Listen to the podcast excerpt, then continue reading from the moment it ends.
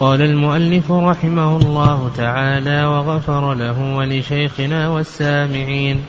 ويشترط أن يكون رأس المال من النقدين المضروبين ولو مغشوشين يسيرا، وأن يشترط لكل منهما جزءا من الربح مشاعا معلوما، فإن لم يذكر الربح أو شرط لأحدهما جزءا مجهولا أو دراهم معلومة أو ربح أحد الثوبين لم يصح.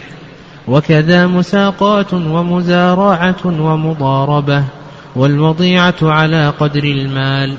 ولا يشترط خلط المالين ولا كونهما من جنس واحد. فصل. الثاني المضاربة لمتجر به ببعض ربحه، فإن قال والربح بيننا فنصفان، وإن قال ولي أو لك ثلاثة أرباعه أو ثلثه صح والباقي للآخر، وإن اختلفا لمن المشروط فلعامل. وكذا مساقات ومزارعة.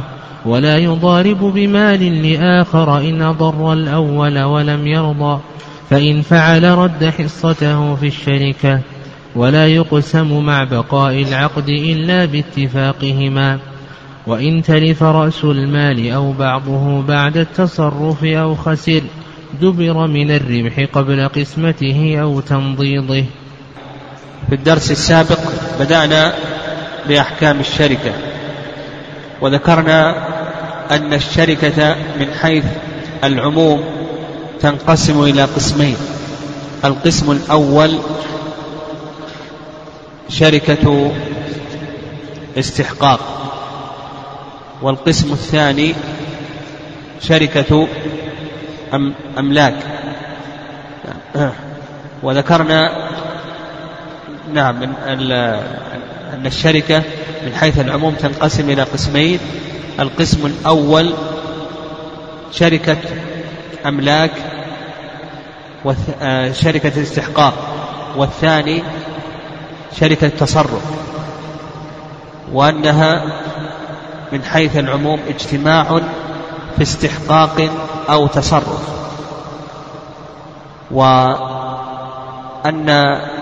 شركة الأملاك وهي الاجتماع في الاستحقاق هذه لا يبحثها العلماء رحمهم الله في باب الشركة، وإنما يبحثون في باب الشركة، يعني في هذا العنوان يبحثون فيه ما يتعلق بشركة العقود وهي الاجتماع في التصرف. وذكرنا أن شركة العقود أنواع، وبدأنا بالنوع الأول وهي الشركة العنان، وأن العنان في اللغة يطلق على معان منها الظهور والتساوي، وأما في الاصطلاح فهي يشترك بدنان، شخصان ببدنيهما وماليهما، بعمليهما وماليهما، يشترك جميعا، كل منهما يدفع مالا ويشارك في العمل.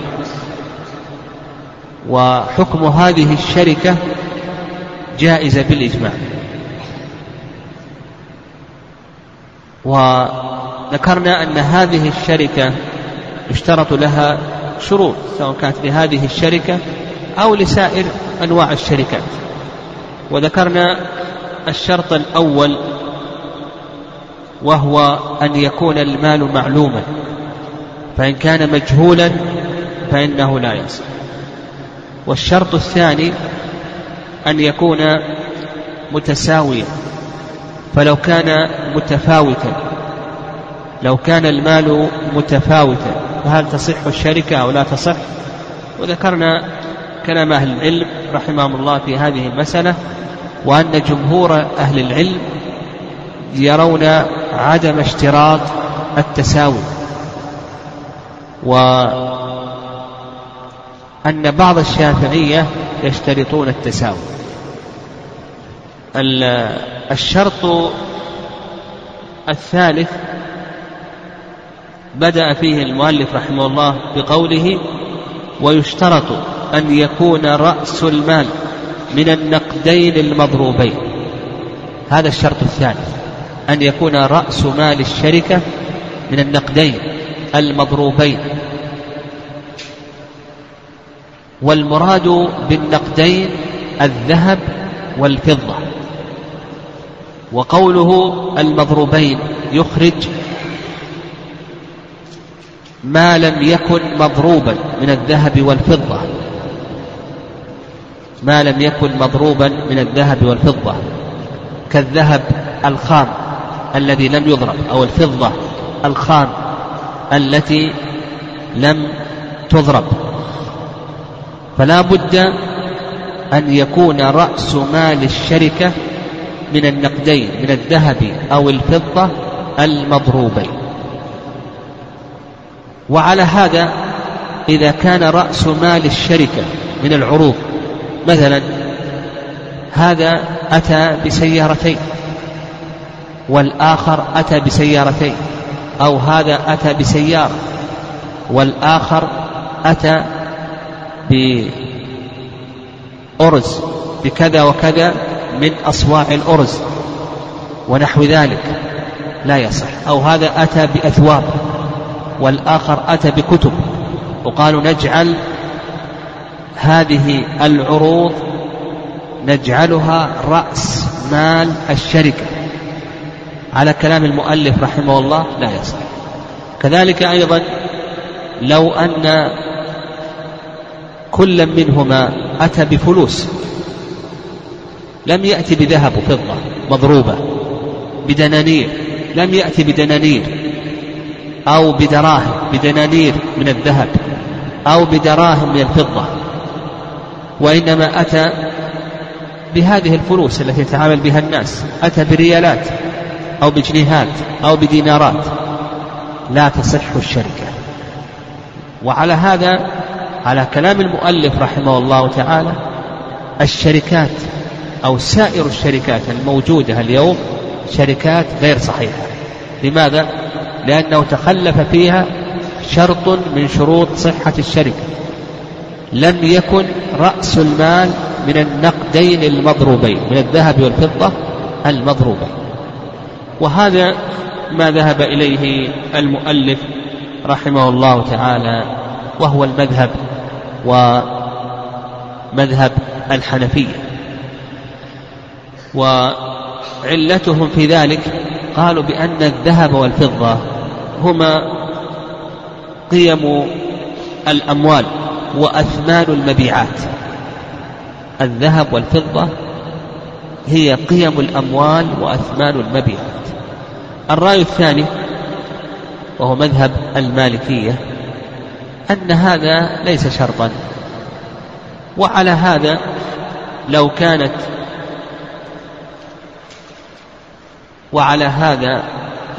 رأس مال الشركة من العروض أو من الفلوس فإن هذا جائز. ودليل ذلك أن المقصود من الشركة هو التصرف في المالين، وأن يكون الربح بينهما. أن المقصود من الشركة التصرف في المالين، وأن يكون الربح بينهما واستثمار هذه الأموال. وهذا كما يكون في النقدين أيضا يكون في العروض والفلوس. وأيضا مما يؤيد ما ذهب إليه المالكية أن الأصل في الشركات الحل، والأصل في المعاملات الحل. وإذا كان كذلك فلا بد من دليل بين، نعم لا بد من دليل بين على فساد الشركة إذا كان رأس مالها من النقد. وهذا القول هو الصواب. وكما ذكرنا أن عمل الناس اليوم على هذا. اليوم الشركات، سائر الشركات، يعني حتى الشركات، يعني الشركات العادية التي تكلم عليها العلماء رحمهم الله تعالى في كتبهم، أو الشركات التي استجدت كشركات الأسهم نحو ذلك، هذه كل رأس مالها اليوم من الفلوس، ليس رأس مالها من النقدين، من الذهب والفضة. قال المؤلف رحمه الله: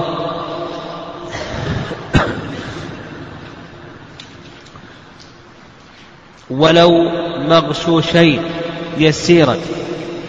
يعني يقول لك المؤلف رحمه الله: يشترط أن يكون رأس مال الشركة من الذهب والفضة المضروبين حتى ولو كان مغشوشين، والغش فيهما يسير. فمثلا إذا كان رأس مال الشركة من الذهب، من الدنانير المضروبة، وهذه الدنانير فيها شيء من الفضة يسير، فيقول لك المؤلف رحمه الله تعالى بأن هذا جائز ولا بأس به. أو مثلا رأس مال الشركة من الدراهم، من الفضة، وفيها هذه الفضة فيها شيء من النحاس، فإن هذا جائز ولا بأس به، لأن مثل هذه الأشياء لا يمكن التحرز منها.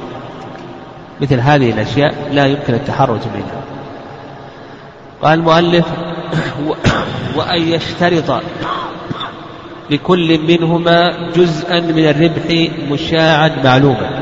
هذا من أهم شروط الشركة، أن تقوم الشركة على العدل، وضابط ذلك أن يشرط لكل من الشريكين جزء من الربح مشاع معلوم، أن يشرط لكل من الشريكين جزء من الربح مشاع معلوم. وقولنا مشاع يخرج ماذا؟ المعين، فلا يصح أن يشرط لأحد الشريكين أو لكل من الشريكين جزءا معينا، كما سيذكر المؤلف رحمه الله في الأمثلة، بل لا بد أن يشرط لكل واحد من الشريكين جزء مشاع معلوم.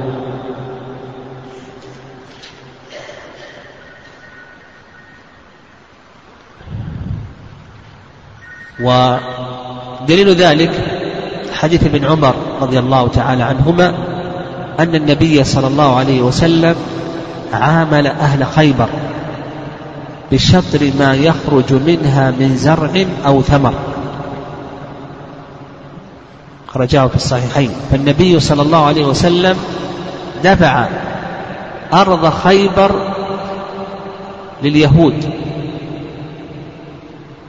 لكي يعملوا عليها بشطر، يعني بالنصف، بشطر ما يخرج منها من زرع أو ثمر. هنا لكل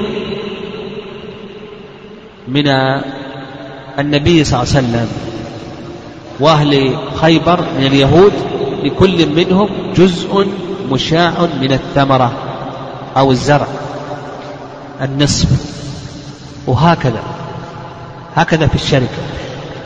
هذا كما ذكرنا هذه الشروط في الشركة، شركة، أنواع الشركة، وكذلك أيضا في المساقات، في المزارعة، لأن هذه نوع من الشركة.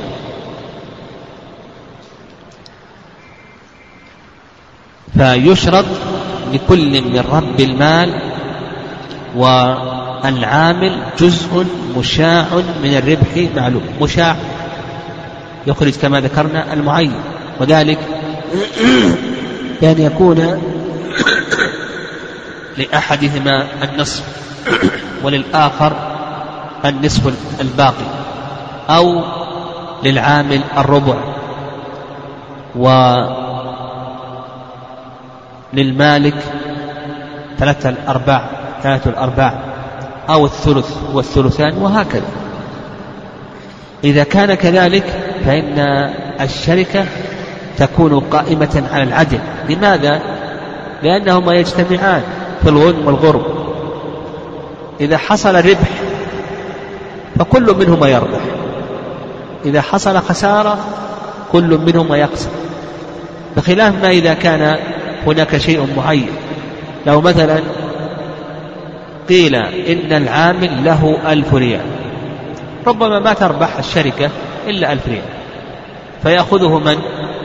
يأخذه العامل، ويبقى رب المال لا شيء له. لكن لو قلنا النصف وربحت الشركة 1000 ريال، هذا له 500 وهذا له 500، كل منهما ربح، يعني كل منهما ربح. لكن لو عينا قلنا العامل له 1000 ريال في الشهر أو له 10,000 ريال والباقي لرب المال، ربما تربح 100,000، رب المال يأخذ 90 والعامل يأخذ 10، هذا في غبن على العامل. ربما العكس، لا تربح إلا 10 أو لا تربح إلا 5، فيأخذ العامل هذا الربح ورب المال لا يكون له شيء. ويدل لذلك حديث رافع بن خديج في صحيح مسلم أنهم كانوا يؤجرون على المدينات وأقبال جداول وأشياء من الزرع، كانوا يؤجرون على المدينات وأقبال جداول وأشياء من الزرع، فيسلم هذا ويهلك هذا، فنهى النبي صلى الله عليه وسلم عن ذلك. يعني أقبال جداول، الجدول النهر الصغير الذي يجري فيه الماء، فيأتي إما العامل أو المالك يقول أنا لي هذا الزرع الذي يكون على حواف النهر الصغير، حافتي النهر الصغير، يقول لي هذا الزرع والباقي لك، فيسلم الذي يكون حول الماء يسلم، وأما الباقي فإنه يهلك، فنهى النبي صلى الله عليه وسلم عن ذلك. لكن لو قيل بأن هذا له نصف الثمرة، له النصف من الثمرة، وهذا له النصف، وهذا له نصف الزرع، وهذا له النصف إلى آخره، اشترك في المغنم والمغنم. فكلام المؤلف رحمه الله ظاهر، وهذا مذهب أبي حنيفة رحمه الله، وهذا كما ذكرنا هو أهم الشروط في الشركة، أن تقوم الشركة عن عدل، وذلك بأن يشرط لكل واحد منهما جزء مشاع معلوم من الربح. وقولنا أيضا معلوم يخرج المجهول، وقولنا من الربح يخرج ما إذا شرط الربح لكل واحد منهما. فالفقهاء رحمهم الله لا يرون صحة ذلك. لو قال خذ 10,000 ريال واعمل بها ولك جميع الربح، الفقهاء لا يرون ذلك، يعني لا يرون ذلك. بعض العلماء يرى أن هذا جائز ولا بأس به، لأن هذا من قبيل التبرع والإسقاط، وهذا هو الظاهر والله أعلم. لكن كما ذكرنا إذا كان يترتب على ذلك غرض وكل منهما يريد نصيبه من هذا الربح، لا بد أن تقوم على العدل، ولا يمكن أن تقوم على العدل إلا إذا كان لكل منهما جزء مشاع معلوم من الربح. وعند المالكية والشافعية أن الربح على مقدار رأس المال، لكن الصحيح في ذلك هو ما ذكره المؤلف رحمه الله، وهو الذي دلت له الأدلة الشرعية. قال فإن لم يذكر الربح أو شرط لأحدهما جزءا مجهولا، إذا لم يذكر الربح قال لك لم تصح الشركة، لأن الربح هو المقصود من الشركة، فلا بد أن يذكر الربح. فإذا لم يذكر الربح اشترك ولم يذكر الربح، نقول بأن الشركة لا تصح، شركة فاسدة. طيب وش الحكم هنا؟ ربح الآن ربح، ما الحكم؟ ما ذكروا الربح واشتغل العامل وكسب 100,000، كيف نقسم هذه 100؟ يعني كيف نقسم هذه؟ نقول قسمة هذه 100 أن يكون لكل واحد منهما نصيب مثل. فننظر في عرف التجار كم يعطى هذا العامل إذا عمل هذا العمل في هذا المال. قالوا يعطى الثلث، نعطيه ثلث المئة، ورب المال يكون له الثلثان، نعطيه الثلثين، وهكذا. أو شرط لأحدهما جزءا مجهولا، لم تصح الشركة، تكون شركة فاسدة، لأن الجهالة تمنع تسليم الواجب، الجهالة تمنع تسليم الواجب. فمثلا لو قال لك شيء من الدراهم أو لك شيء من الربح، أقول لا يصح، الشركة هنا فاسدة لأنه اختل شرط من شروط صحتها. فنقول الشركة فاسدة لأنه اختل شرط من شروط صحتها، ويقسم الربح كما تقدم في الشركات الفاسدة أنه يكون لكل واحد منهما نصيب المثل، أو دراهم معلومة كما سبق. لو قال أنت لك 1000 والباقي لي، هل يصح ذلك أو لا يصح؟ ما يصح، ما قامت الشركة على العدل، لا بد أن يشرط لكل واحد منهم جزء مشاع ليس معلوما معين، ليس معينا. يعني لو قال أنت لك 1000 ريال وأنا لي 1000 ريال، ما يصح، لا بد لك النصف ولي النصف أو لك الربع، لا بد أن يكون مشاعا. أو ربح، أو شرط لأحدهما جزءا مجهولا أو دراهم معلومة، أو ربح أحد الثوبين، فإذا شرط لأحدهما دراهم معلومة قال أنت لك 1000 أو العامل له 2000 نحو ذلك والباقي للآخر، نقول بأن هذا لا يصح. أو ربح أحد الثوبين لم تصح، قال هما يشتغلان الآن في السيارات وفتح محل كبير لبيع السيارات، قال أنت لك ربح السيارات التي صناعتها كذا وكذا، ولي أنا ربح السيارات التي صناعتها كذا وكذا.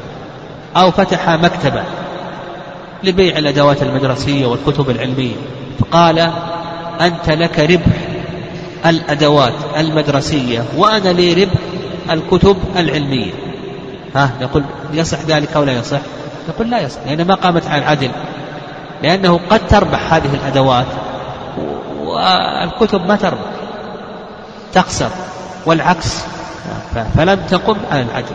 ولهذا قال لك أو ربح أحد الثوبين لم تصح. نعم. قال لك وكذا مساقات ومزارعة ومضاربة، لأن هذه الأشياء المساقات والمزارعة والمضاربة هذه نوع من الشركة، المضاربة نوع من أنواع الشركة، كذلك أيضا المساقات. الحكم كالحكم في شركة العنان، المساقات كما سيأتينا أن يدفع الشجر لمن يقوم عليه بجزء معلوم مشاع من الثمر. لو قال للعامل المساقي، قال للعامل لك النوع الفلاني من التمر ولي النوع الفلاني من التمر، ما يصح، لأنه قد يسلم هذا ويهلك هذا.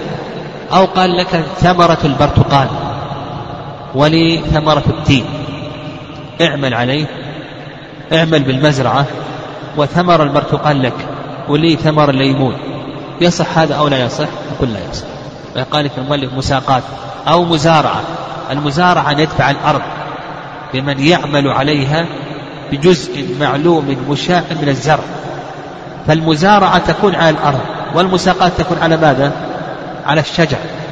يعني المزارعة تكون على الأرض والمساقات تكون على الشجر. فلو أنه دفع أرضه لمن يعمل عليه، قال ازرعها، لي أنا زرع البر ولك زرع الشعير، يصح أو لا يصح؟ يقول لا يصح. قال ومضاربة، مثل أيضا المضاربة، لو دعا المضاربة أن يدفع ماله لمن يعمل به بجزء مشاع معلوم من الربح، يعطيه 100,000 يعمل فيها، افتح محل تجاري، افتح بقاله، افتح مكتبه، سافر إلى آخره. الصحيح أن يتفق لك النصف ولي النصف، جزء مشاع، لك الربع لك الربع. أما لو قال اعمل ولي ربح الثياب ولك ربح الكتب، أو لي ربح هذا الشهر ولك ربح الشهر الثاني، نقول بأن هذا لا يصح. ولهذا قال كذا مساقات ومزارعة ومضاربة. قال والوضيعة على قدر المال ولا يشترط خلط المالين. هذا ضابط هذا. الربح على حسب الشرط، والوضيعة الخسارة على قدر المال. انتبه، ضابط في باب الشركة أن الربح على حسب الشرط، وأن الوضيعة يعني الخسارة تكون على ماذا؟ على قدر المال، على قدر المال. فالربح على حسب الشرط، اشترط صاحب المال قال لي النصف أو لها تربع، وهذا والعامل قال لي الربع، رضي بذلك على حسب المسلمون على شروطهم، المسلمون على شروطهم. لكن الخسارة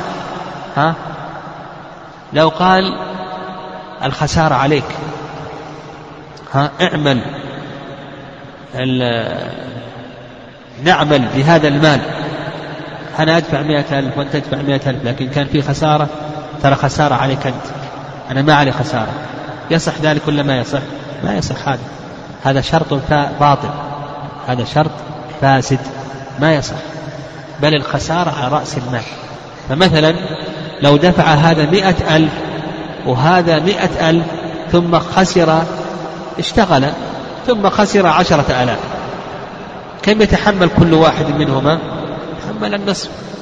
لو هذا دفع 100,000 والآخر دفع 200,000 ثم خسر، صاحب 100 كم يتحمل؟ خسر 10. صاحب 100 كم يتحمل؟ الثلث.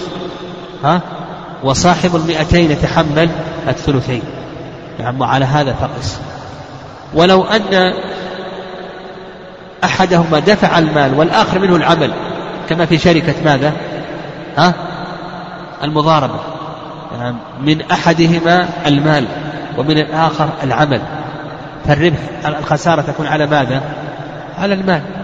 إذا عمل خسر ما ربح، أعطاه 100,000 ثم عمل وضارب فيها لكنه خسر، نقول الخسارة على رأس المال، والعامل ما يتحمل شيء، أما العامل لا يتحمل شيء، وسيأتينا إن شاء الله. المهم نفهم هذا الضابط، وأن الخسارة في الشركة تكون على قدر المال، بخلاف الربح فإنه يكون على حسب الشرط.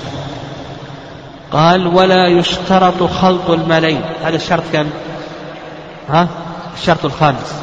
نعم، لا يشترط خلط المالين، وهذا هو المشهور من المذهب، وهو قول جمهور أهل العلم، لا يشترط خلط المالين. لو قال أنا أدفع 100,000 وأن تدفع 100,000، وأنا أعمل بالدراهم التي معي وأن تعمل بالدراهم التي معي، وما ربح فهو بيننا، ما كان هناك من ربح فهو بيننا، أو لك الربع ولي 3/4 حسب ما يتفقان، حسب الشرط، كما ذكرنا أن الربح على حسب الشرط.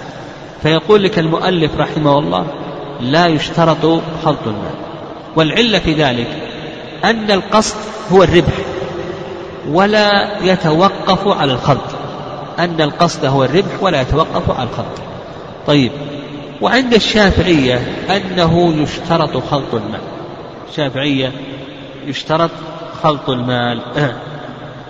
قالوا لأن عقد الشركة يستوجب الاشتراك في الربح وهو متوقف على الخلط. يقولون عقد الشركة يستوجب الاشتراك في الربح وهو متوقف على الخلط. والصحيح ما ذهب إليه جمهور أهل العلم، ولأن الأصل مما يؤيد ذلك أن الأصل في المعاملات ماذا؟ الحل. قال ولا كونهما من جنس واحد، لا يشترط أيضا أن يكون من جنس واحد. نعم، وهذا المذهب ورأي جمهور أهل العلم، خلافا للشافعية. أيضا الشافعية يشترطون أن يكون المالان من جنس واحد، يعني من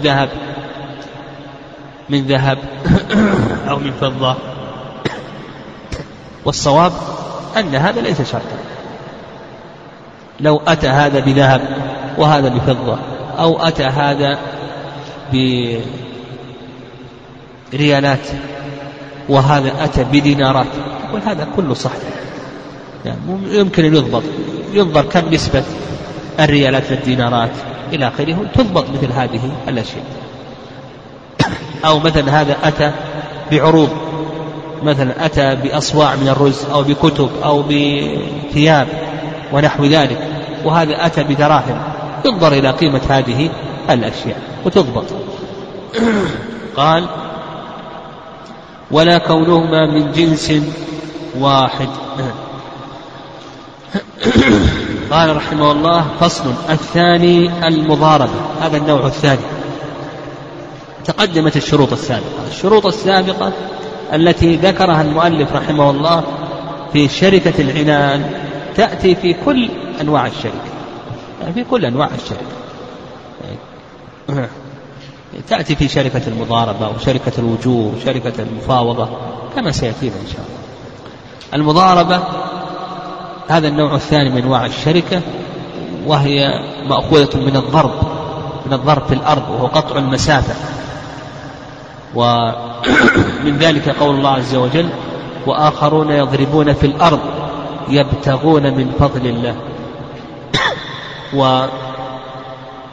والمضاربة عمل بها الصحابة رضي الله تعالى عنهم، كما ورد ذلك عن عمر وعن عبيد الله بن عمر وعن عبد الله بن عمر وغيرهم من الصحابة رضي الله تعالى عنهم. وقد جاءت في القرآن في قول الله عز وجل وآخرون يضربون في الأرض يبتغون من فضل الله. وشركة المضاربة جائزة بالإجماع، والضرب السفر ليس شرطا، لكن هذا محمول على ماذا؟ على الغالب، هذا محمول على الغالب.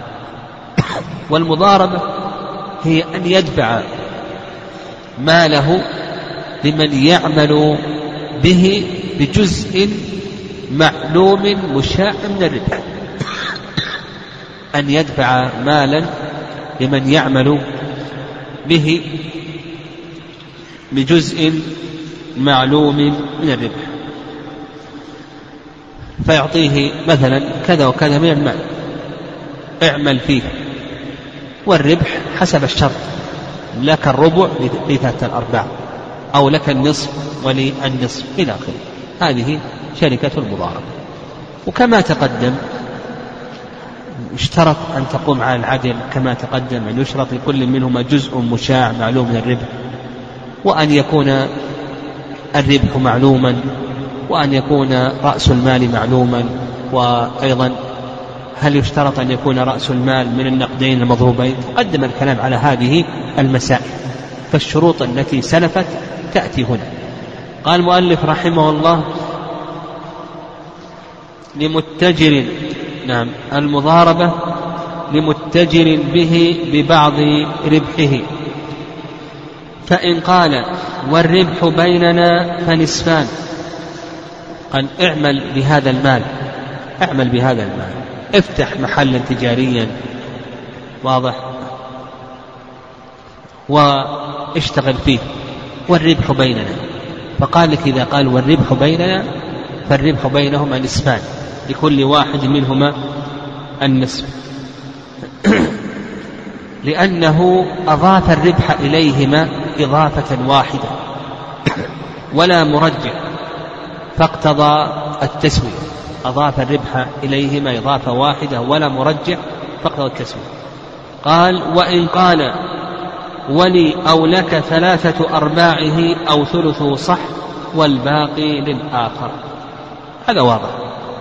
لو قال لي الثلث صح ذلك والباقي، لأن هذا مفهوم أن الباقي وهو الثلثان يكون لمن؟ للآخر. قال لي الثلث أو للربع، فثلاثة الأرباع هذه تكون للآخر. فإذا قدر نصيب أحدهما فالباقي للآخر بمفهوم اللفظ. قال وإن اختلف لمن المشروط فلعامل، وكذا مساقات ومزارع. إذا اختلف رب المال والعامل لمن الجزء المشروط، ولنفرض أن الجزء المشروط ثلثان. قال العامل: الثلثان لي. قال رب المال: لا، الثلثان لي أنا، الثلثان شرطت لي. وقال العامل: لا، بل الثلثان لمن؟ لي أنا. اختلفا. وش يقول المؤلف رحمه الله؟ قال: فلعامل، فالجزء المشروط يكون لمن؟ يكون للعامل. على هذا نقول القول قول العامل، وهذا ما ذهب إليه المؤلف رحمه الله. وعلته في ذلك أنه يستحق الجزء المشروط بالعقل، أنه يستحق الجزء المشروط بالعمل. هذه علة المؤلف. طيب، الرأي الثاني أنه لرب المال، نعم، أنه لرب المال، وأن القول قول رب المال، لأن رب المال متمسك بالأصل، وهو عدم الجزء الزائد في الربح. أن رب المال متمسك بالأصل، وهو عدم الجزء الزائد في الربح،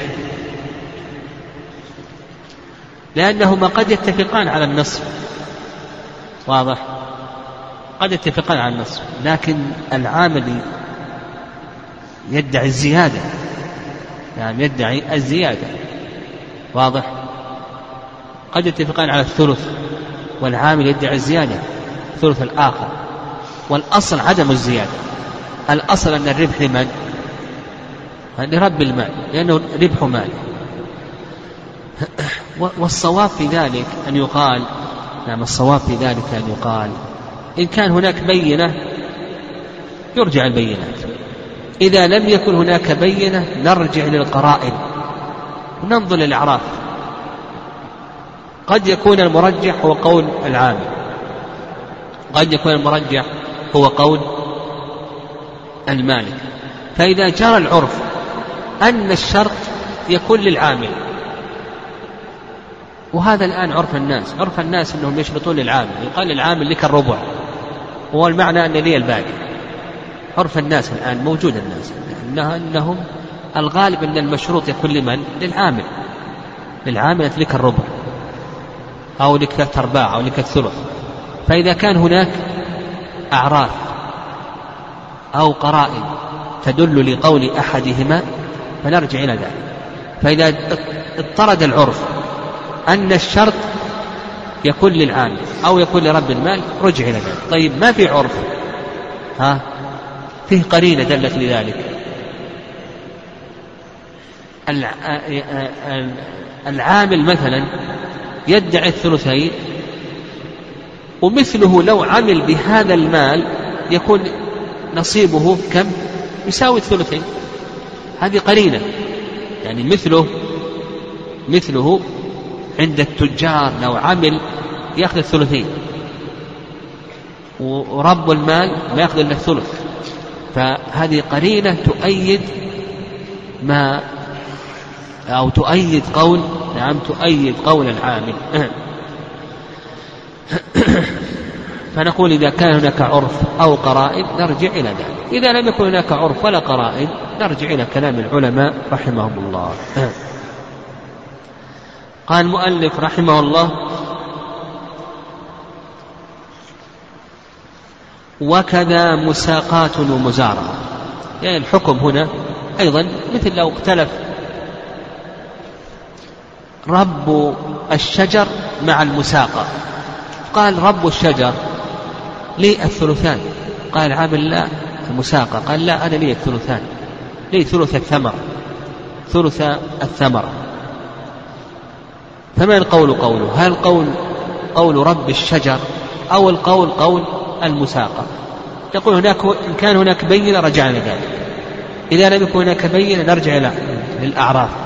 إذا لم يكن نرجع القرائن، إذا لم يكن نرجع إلى كلام العلماء رحمهم الله. والأصل نعم الأصل، ويظهر والله أعلم أن الأصل مع رب المال، لأن ما يدعيه العامل من الزيادة من الربح إلى آخره هذه خلاف الأصل، هو يدعي زيادة. وعلى هذا نقول إن كان هناك بينة نرجع البينة، لم يكن هناك بينة نرجع العرف، إذا لم يكن نرجع القرائن، إذا لم يكن نرجع إلى كلام العلماء. والأصل في ذلك أن القول قول من رب المال ورب الشجر، لأن ما يدعيه العامل بالزيادة، لأنهم يتنازعان في الزيادة، هم يتفقان على شيء لكن يتنازعان في الزيادة. الأصل عدم هذه الزيادة، وأن الربح تابع للمال، هذا الأصل. قال ولا يضارب بمال لآخر إن أضر الأول ولم يرضى، فإن فعل رد حصته في الشركة. هذا العامل يقول لك المؤلف رحمه الله لا يضارب بمال لآخر، يعني أخذ الآن من زيد 100,000 وقال اتفق وقال أعمل عليها مثلا في بيع الكتب أو بالسيارات أو غير ذلك. طيب هل للعامل أن يأخذ أيضا من عبر 100,000 ويعمل فيها، أو نقول ليس له ذلك؟ يقول المؤلف رحمه الله ليس له ذلك بشرطين. الشرط الأول أن يحصل الضرر على الأول، والشرط الثاني لا يرضى. يتوفر الشرطان فإنه ليس له أن يضارب بمال لآخر. هو الآن أخذ 100,000 أخذ 100,000 لزيد لكي يعمل بها، هل له أن يأخذ من عمر أيضا؟ نقول إن كان يضر زيد ليس له أن يأخذ، لكن إذا لم يكن هناك مضرة أو رضي زيد الأول رضي، نقول إذا لم يكن هناك مضرة أو كان هناك مضرة رضي الأول فهذا جائز. إذا لم يكن هناك مضرة اتفق على أنه يعمل من أول النهار إلى نصف النهار، اتفق ويأخذ من عمر ويعمل في آخر النهار، ما في مضرة على الأول، له ذلك. أو أن الأول رضي استأذنه المضارب وقال أنا أخذت 100,000 ريال أعمل فيها، باخذ من عمر أيضا، قال اعمل خذ من عمر، يجوز أو لا يجوز؟ هذا جائز، الحق له وقد أسقطه. فإذا لم يرضى، إذا لم يكن هناك ضرر فلا يجوز، إذا كان هناك ضرر فلا يجوز إلا برضا الأول. إذا لم يكن هناك ضرر فجائز، أو كان هناك ضرر ورضي الأول فنقول بأن هذا جائز ولا بأس به. طيب لو فرض أن فيه ضررا، أن في المضاربة الثانية ضرر على الأول ثم ربح في المضاربة الثانية، وش يقول لك المؤلف؟ قال لك فإن فعل رد حصته في الشركة.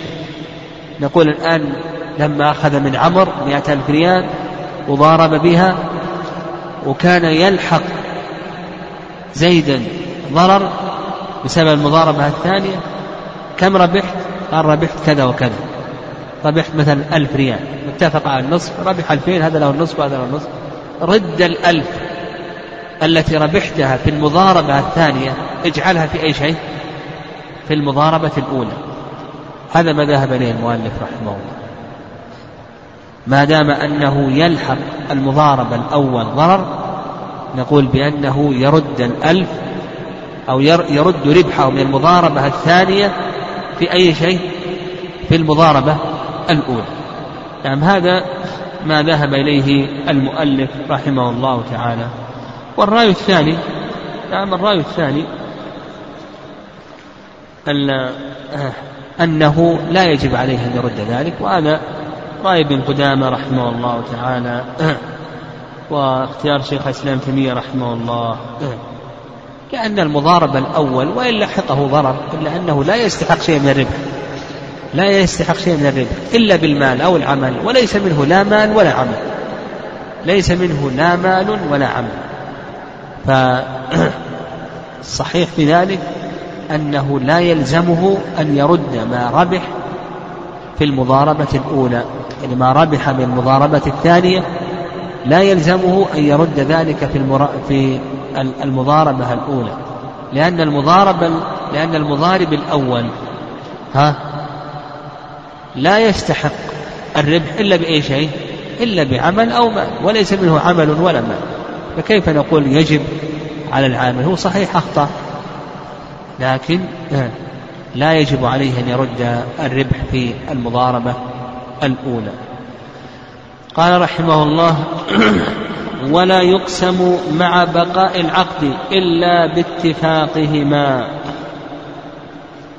يقول لك المؤلف رحمه الله: لا يقسم الربح مع بقاء العقد إلا باتفاقهما.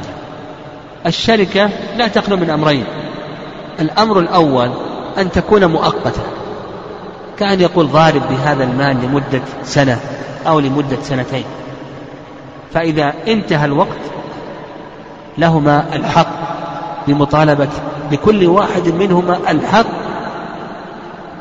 بالمطالبة بقسمة الربح.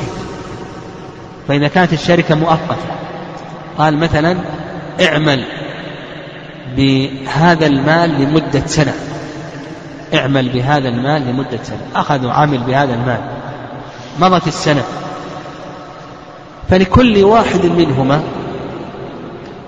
أن يطالب بقسمة الربح بعد مضي السنة. طيب، الرأي الثاني، القسم الثاني، أن تكون الشركة مطلقة ليست مؤقتة، لم تحدد بسنة أو سنتين إلى آخره، وإنما كانت مطلقة. فهنا قال لك المؤلف رحمه الله: ولا يقسم مع بقاء العقد إلا باتفاقهما. لا بد أن يتفق على القسمة. لو قال رب المال: لا، ما يقسم الربح، اعمل،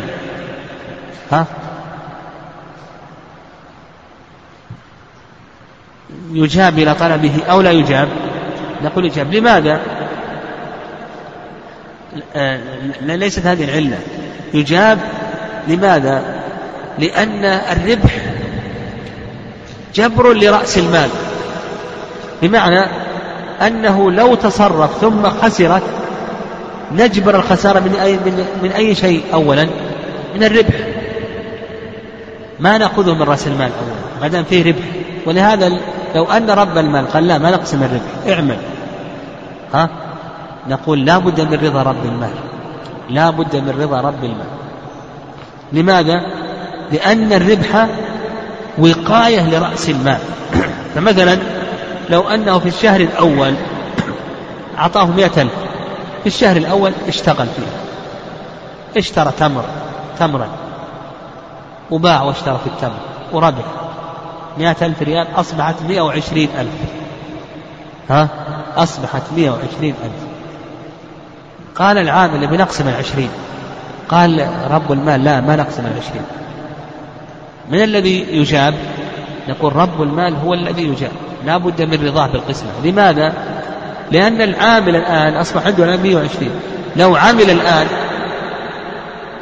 ثم بعد عمل الآن بالبطيخ ثم خسر 10,000 ريال، منين نأخذ 10؟ من الربح، عن 20. لو قسمنا 20 أصبحت 10 منين تكون؟ من رأس المال. فالربح وقاية لرأس المال. ولهذا إذا رفض رب المال أن يقسم الربح يجاب إلى طلبه. وأيضا مثلها العامل، العامل لو قال: لا، ما نقسم، قال رب المال: لا، بنقسم، الآن ربحنا 20,000 بنقسم 20. قال العامل: لا، ما نقسم، لأن له مقصدا في زيادة المال، يعني كلما زاد المال زاد الربح. فلا بد من ماذا؟ نقول لا بد من اتفاقهما على القسم. قال لك: وإن تلف رأس المال أو بعضه بعد التصرف أو خسر جبر من الربح قبل قسمته أو تنظيره. نعم هذا كما تقدم، يعني كما أشرنا لهذه المسألة أنه لو تلف رأس المال أو تلف بعض رأس المال وكان هناك ربح فإن الخسارة تجبر من أي شيء؟ من الربح ما دام هناك. فإذا انتهى الربح كانت الخسارة على ماذا؟ على رأس المال، على رأس المال. وإذا قال لك المؤلف وإن تلف رأس المال أو بعضه بعد التصرف، أو بعضه بعد التصرف أو خسر جبر من الربح، وإن تلف رأس المال قبل التصرف انفسخت الشركة. إذا كان قبل التصرف تلف رأس المال، المضارب أمين، لو أنه سرق منه المال ولم يتعدى ولم يفرط، الشركة الآن ماذا حكم الشركة؟ يقول بأن الشركة الآن انفسخت. قال لك جبر من الربح قبل قسمته أو تنضيضه،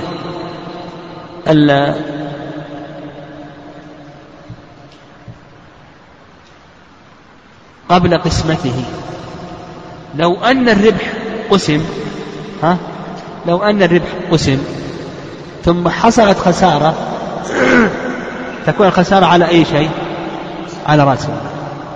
لو أن الربح لم يقسم ثم حصلت خسارة فإن الخسارة على الربح. نعم وقال لك قبل قسمته. نعم قال أو تنضيضه، أو تنضيضه. ما هو التنضيض؟ التنضيض هو ما يسمى عندنا بالتصفية، يعني أن يصفى، يصفى يقلب العروض إلى مال. ولنفرض أن الشركة كتب، نعم، أو ألبسة أو رز ونحو ذلك. تنضيض الشركة أن يقلب العامل هذه العروض، أن يقلبها إلى ماذا؟ إلى مال، أن يصفي الشركة بحيث أنه يقلبها إلى مال. واضح؟ فإذا حصلت القسمة فالخسارة على أي شيء؟ على رأس المال. إذا حصلت قسمة الربح فالخسارة على رأس المال. قال لك المؤلف أو تنضيضه، أيضا إذا حصل تنضيض مال الشركة وقلبنا مال الشركة حولناه إلى دراهم، واضح، وتحاسب، ثم حصلت خسارة، فالخسارة هنا تكون على رأس المال. ما يجبر من الربح بعد القسمة أو بعد ماذا؟ التنضيض. إذا حصل التنضيض أو حصلت القسمة ما يجبر. إذا قسم الربح الخسارة على رأس المال. إذا نضى المال قلبت هذه العروض إلى دراهم وتحاسب ثم حصلت خسارة، فالخسارة على ماذا؟ على رأس المال. يعني الخسارة على رأس المال. ولنفرض أنهما اقتسم نصف الربح،